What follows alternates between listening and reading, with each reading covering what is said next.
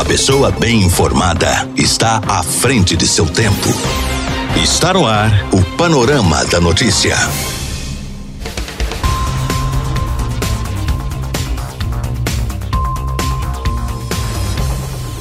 Olá, boa tarde. Hoje é segunda-feira, dia 21 de dezembro de 2020 e está começando o Panorama da Notícia, um programa jornalístico com abrangência regional do Alto Paranaíba.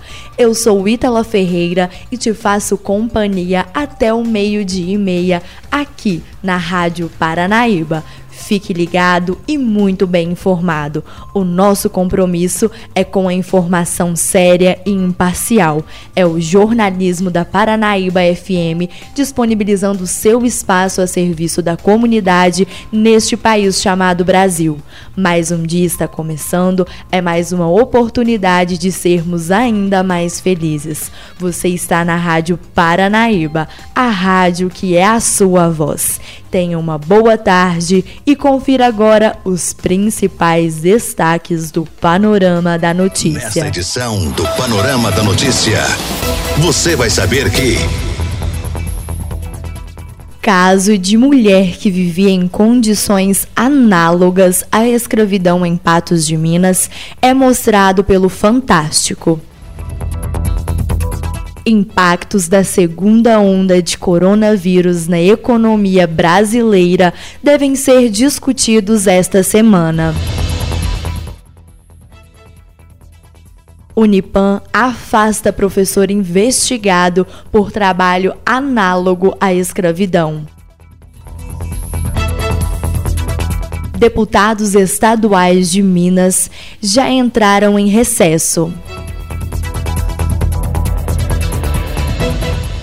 Tudo isso e muito mais aqui no Panorama da Notícia. A sua voz está no ar em 99,5. Rádio Paranaíba.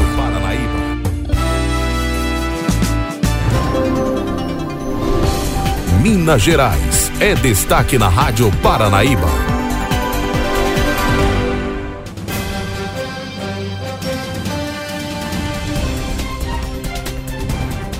Deputados estaduais de Minas já entraram em recesso. O presidente da Assembleia Legislativa, deputado Agostinho Patrus do PV, está conosco aqui no Jornal da Itatiaia para fazer um balanço de 2020 em relação aos trabalhos legislativos. Bom dia, deputado. Bom dia, Dilene. Alegria falar com você e os ouvintes da Itatiaia.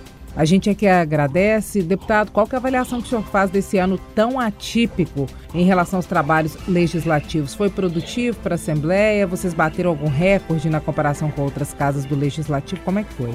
Sim, foi muito positivo, Edilene. Eu acho que se nós pudermos resumir em uma palavra, seria trabalho. A Assembleia, mesmo com toda a pandemia, funcionou normalmente, votou projetos importantes, ajudou em tudo que foi possível, remanejou 300 milhões de reais das emendas dos deputados, ou seja, os recursos que os deputados enviam ao interior para reforma de escolas, para ampliação de áreas esportivas, enfim, para várias atividades e foram todos alocados para a questão do Covid, da saúde. Demos também uma contribuição importante com a legislação.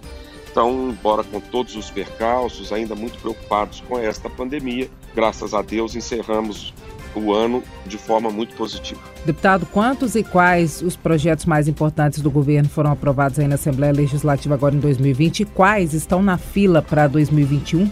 E os que o senhor acredita que tem mais perspectiva de aprovação e os que devem enfrentar mais dificuldades? Começamos o ano já com batalhas importantes, Edilene. Você se lembra, o governo vetou o aumento de duas parcelas, que seria repassado, seria dada aos profissionais da área de segurança, e esse veto foi à Assembleia, a Assembleia manteve o veto do governador, logo em seguida começa também o coronavírus, e aí começamos a trabalhar de forma remota, mas votamos o projeto mais importante deste ano e mais importante, acho que em todas as assembleias do Brasil também realizaram, em grande parte delas, essa votação, que foi a reforma da Previdência. Por si só, segundo as palavras do secretário da Fazenda, durante esse ano na Assembleia, vai representar já no próximo ano uma economia ao governo do estado cerca de 2 bilhões e meio de reais a 3 bilhões de reais. Isso é quase que um mês da folha de pagamento. Além disso, o aumento da Polícia Militar, a hora que ele estivesse todo concretizado com essas duas parcelas, chegaria a cerca de 5 bilhões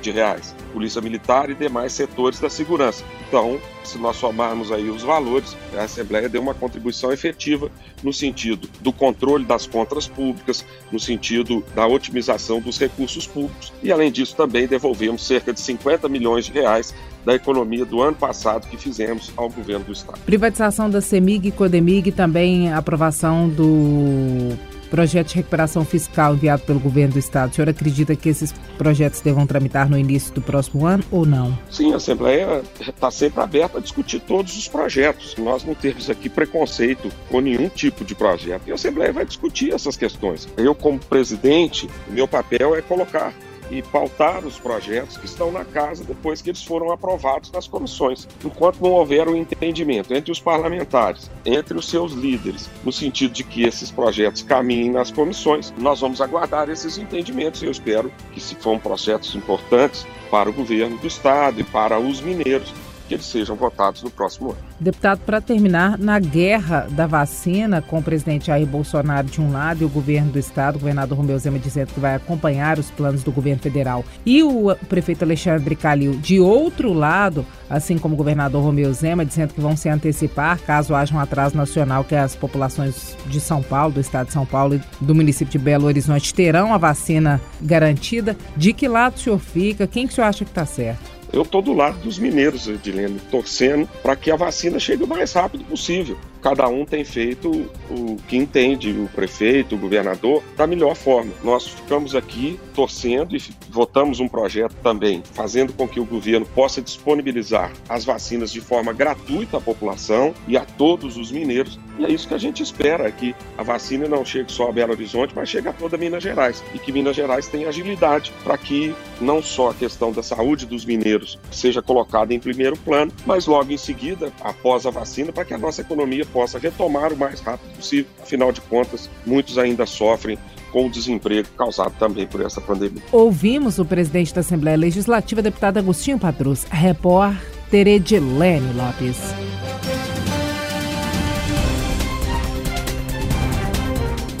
Caso de mulher que vivia em condições análogas à escravidão em Patos de Minas é mostrado pelo Fantástico.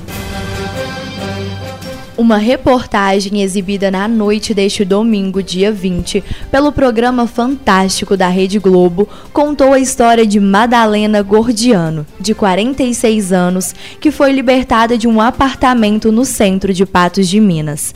Após 38 anos vivendo em condições análogas à escravidão desde os 8 anos de idade. Auditores fiscais registraram que a mulher vivia em um quarto pequeno, sem janelas e não tinha registro em carteira, salário mínimo garantido, férias ou descanso semanal remunerado. A reportagem diz que, ainda quando criança, Madalena foi até a casa da professora Maria das Graças Milagres Rigueira pedindo um pão e que a mulher decidiu lhe adotar. A mãe de Madalena, que não tinha condições de cuidar dos oito filhos, concordou, mas a adoção nunca foi formalizada. Madalena diz que cresceu ajudando a cuidar da casa e dos filhos da patroa, mas que depois de 24 anos, o marido de Maria das Graças passou a lhe rejeitar. Foi então que ela acabou sendo levada para a casa de um dos filhos do casal, Dalto César Milagres Rigueira, mas que ainda assim nada mudou. Um vizinho que preferiu não se identificar contou que a mulher continuou a trabalhar de domingo a domingo, sem salário e com jornadas que começavam antes do amanhecer. A situação só mudou quando ela deixou bilhetes embaixo da porta de vizinhos pedindo pequenas quantias em dinheiro para comprar materiais de higiene pessoal. Em depoimento, Dalton Rigueira afirmou que Madalena se recusou a ocupar um quarto maior no apartamento. O professor também afirmou que ela que quis parar de estudar e que ele não a incentivava a continuar com os estudos porque não acreditava que ela se beneficiaria. Ainda, conforme a reportagem do Fantástico, em 2001, um tio da esposa de Dalton se casou com Madalena, mas eles nunca moraram juntos. O homem morreu pouco tempo depois e deixou duas pensões, que hoje, somadas, passam de 8 mil por mês. Madalena afirmou que nunca recebia este dinheiro, pois Dalton sempre controlou a sua conta bancária. Dalton e Valdirene estão sendo investigados pelo Ministério Público do Trabalho por submeter uma pessoa à condição análoga e à escravidão e tráfico de pessoas e também apropriação indébita. A pena pode chegar a 20 anos de escravidão. Maria das Graças, a primeira patroa, também pode ser responsabilizada, mesmo depois de 14 anos, uma vez que este tipo de crime não prescreve. O advogado da família enviou mensagem para a emissora dizendo que a hipótese de trabalho escravo que envolve a senhora Madalena não corresponde à realidade da relação que a mesma entreteve com a família dos investigados. A divulgação prematura e irresponsável pelos fiscais e agentes do Estado viola dados sensíveis daquela família e vulnera a segurança pessoal deles. Madalena vive em um abrigo para mulheres vítimas de violência. Impactos da segunda onda de coronavírus na economia brasileira devem ser discutidos esta semana. Depois de cancelar as férias que tinha previsto para esta semana por conta do aumento do número de casos de coronavírus, sobretudo no Rio de Janeiro, onde tem residência fixa e para onde iria, o ministro da Economia, Paulo Guedes, deve se reunir nos próximos dias com sua equipe para analisar os efeitos da segunda onda da pandemia de coronavírus na economia do país. Além de estar preocupado com a própria saúde, motivo pelo qual decidiu adiar as férias e a viagem que faria ao Rio, o ministro da Economia analisa também quais são os impactos que o recente aumento do número de casos da doença terá na vida da população brasileira e também no setor produtivo. Paulo Guedes, que chegou a descartar a prorrogação do auxílio emergencial e do estado de calamidade pública, que terminam os dois no dia 31 de dezembro, deve analisar o novo cenário ao longo da semana, enquanto vários gestores estaduais e municipais voltam a anunciar medidas de restrição por conta do avanço da Covid-19. Por enquanto, não existem compromissos detalhados na agenda do ministro da Economia, mas ele deve participar de reuniões virtuais para definir possíveis estratégias. E a expectativa é de que Paulo Guedes mude a data das férias para depois do Réveillon. De Brasília, Gabriela Speziale.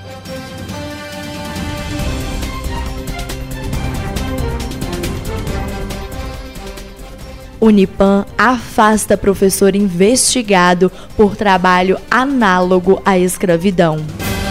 O Centro Universitário de Patos de Minas, Unipan, informou nesta segunda-feira, dia 21, que Dalton César Milagres Rigueira, professor da instituição, foi afastado de suas atividades.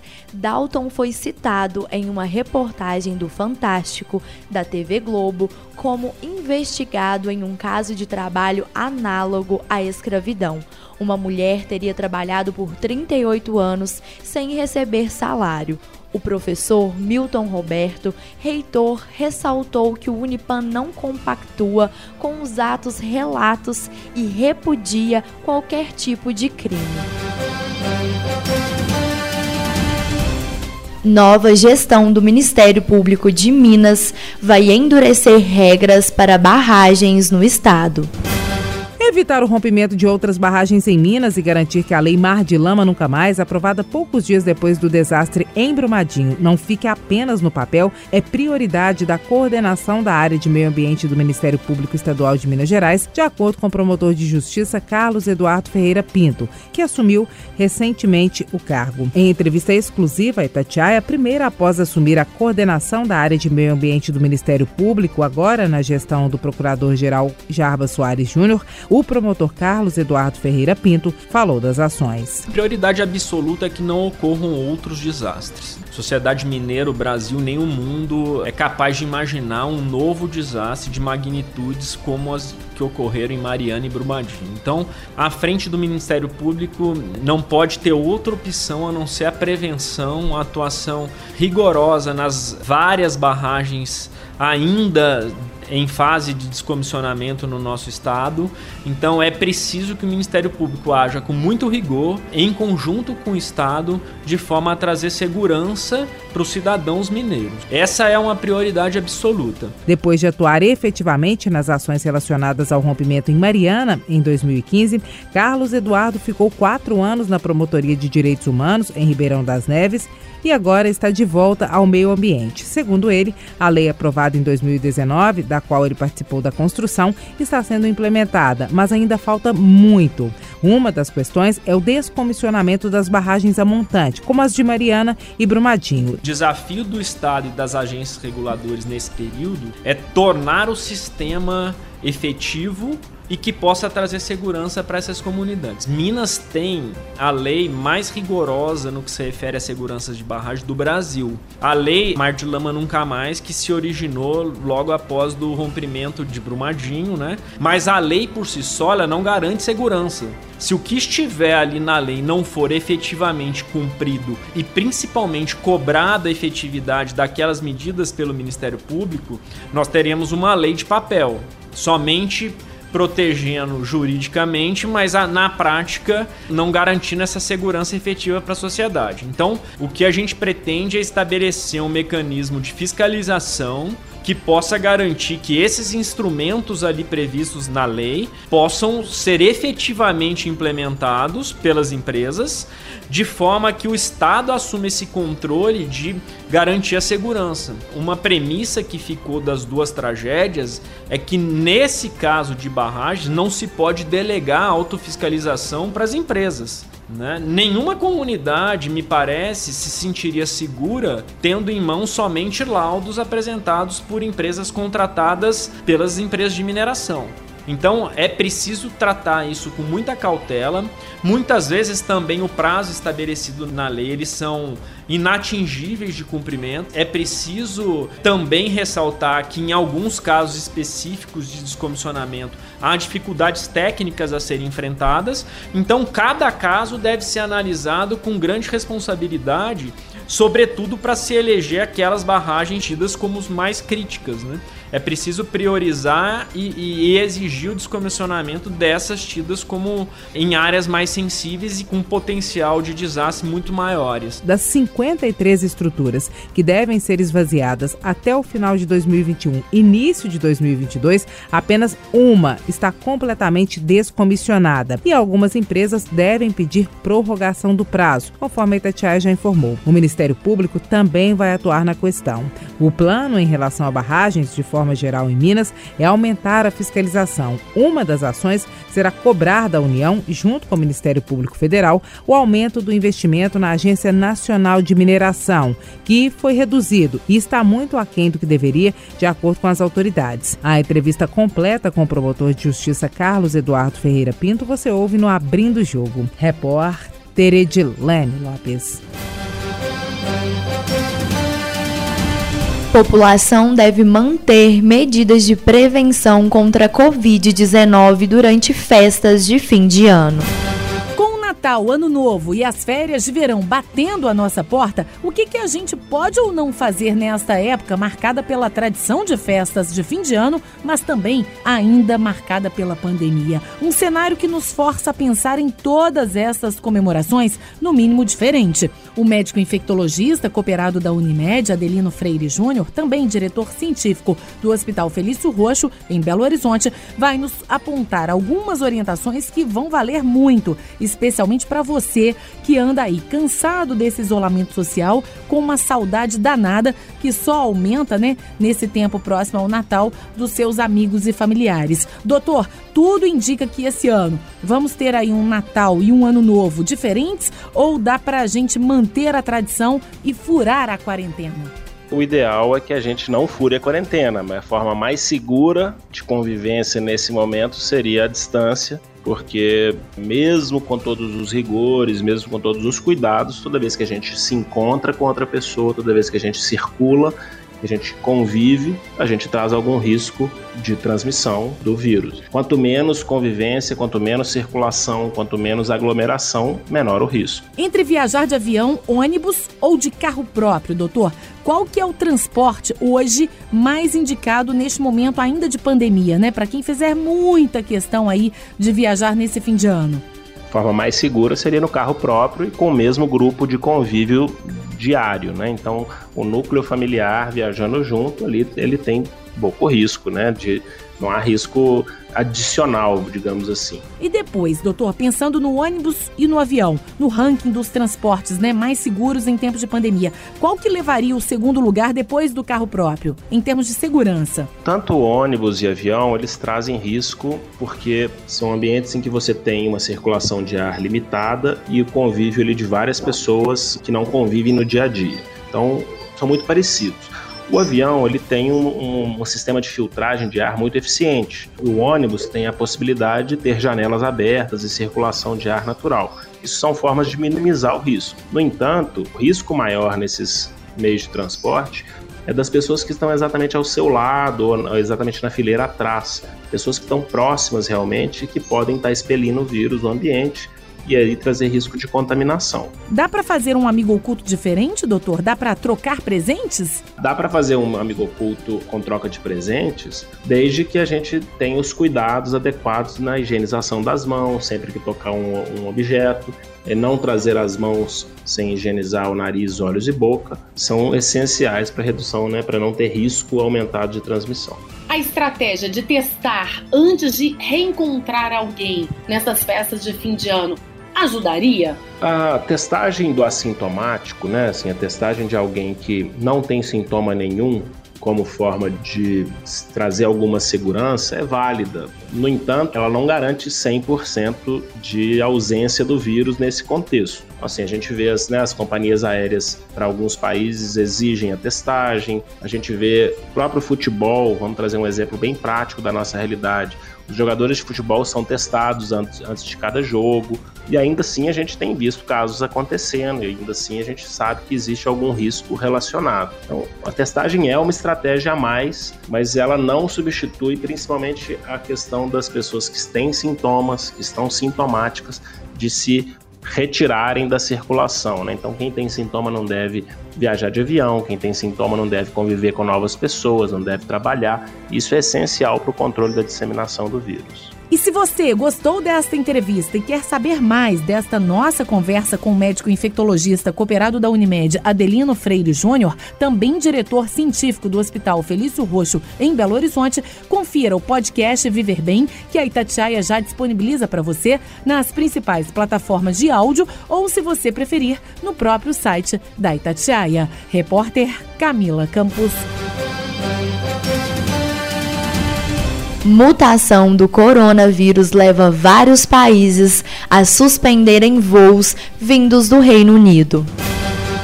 Desde a meia-noite, viagens do Reino Unido para a França estão proibidas pelo prazo de 48 horas. Depois disso, todo cidadão francês que quiser retornar ao país deverá apresentar um teste negativo de coronavírus. A decisão foi anunciada após reunião extraordinária do Conselho de Defesa no domingo coordenada por videoconferência pelo presidente Emmanuel Macron, que comemora 43 anos de idade hoje e continua em isolamento após ter testado positivo para a Covid-19. Vários países europeus, como a Holanda, Bélgica, Alemanha e Itália, também fecharam as fronteiras para cidadãos britânicos, além da Argentina, Colômbia, Chile e Peru, na América Latina. Nesta segunda-feira foi a vez do Canadá e de Hong Kong suspenderem os voos de passageiros com partida do Reino Unido, em razão do surgimento da nova variante do coronavírus em território britânico. O primeiro-ministro Boris Johnson deve presidir uma reunião de crise em que vai dar mais detalhes sobre o transporte de suprimentos para o Reino Unido e sobre as viagens internacionais. O número de britânicos com teste positivo continua alto, com 12.799 novos casos só nas últimas 24 horas, segundo dados oficiais. A Itália já detectou o primeiro caso de contaminação pela nova cepa do coronavírus, que se espalha a partir do Reino Unido. O paciente, um homem que voltou da Inglaterra de avião, e os seus parentes estão isolados. Paranaíba FM 99.com.br. Sua voz.